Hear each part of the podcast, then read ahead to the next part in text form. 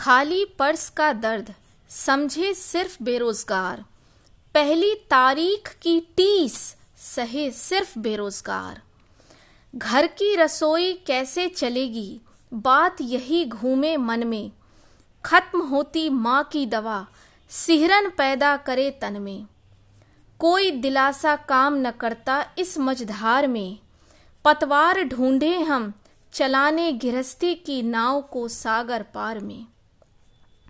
घर का बजट कम करते करते कागज़ फट गई, क्योंकि महँगाई खूटा गार कर हमारे दरवाजे बैठ गई।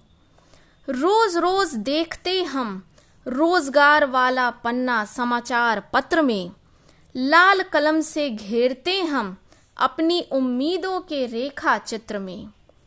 चलते चलते चप्पल घिसकर छेद दिखा रही उस छेद से चुभते कांटे हमें सालों से रुला रही।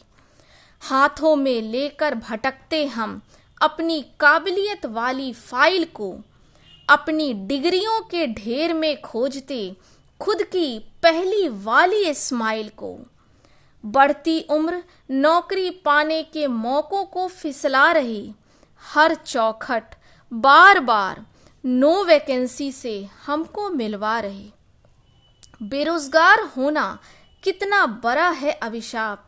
ये कोई सरकार न जाने। इस कैंसर की दवा से अब तक सब हैं अनजाने।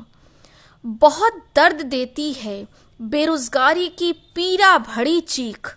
भारत के युवा मांग रहे हैं बस नौकरी की भीख। दोस्तों, उम्मीद करती हूँ बेरोजगारी पर मेरी ये कविता आपको अच्छी लगी होगी। तो अगली बार फिर किस विषय, किसी भी किसी भी और विषय पर या समस्या पर मैं अपनी कविता आपके सामने रखूँगी। तब तक के लिए बाय बाय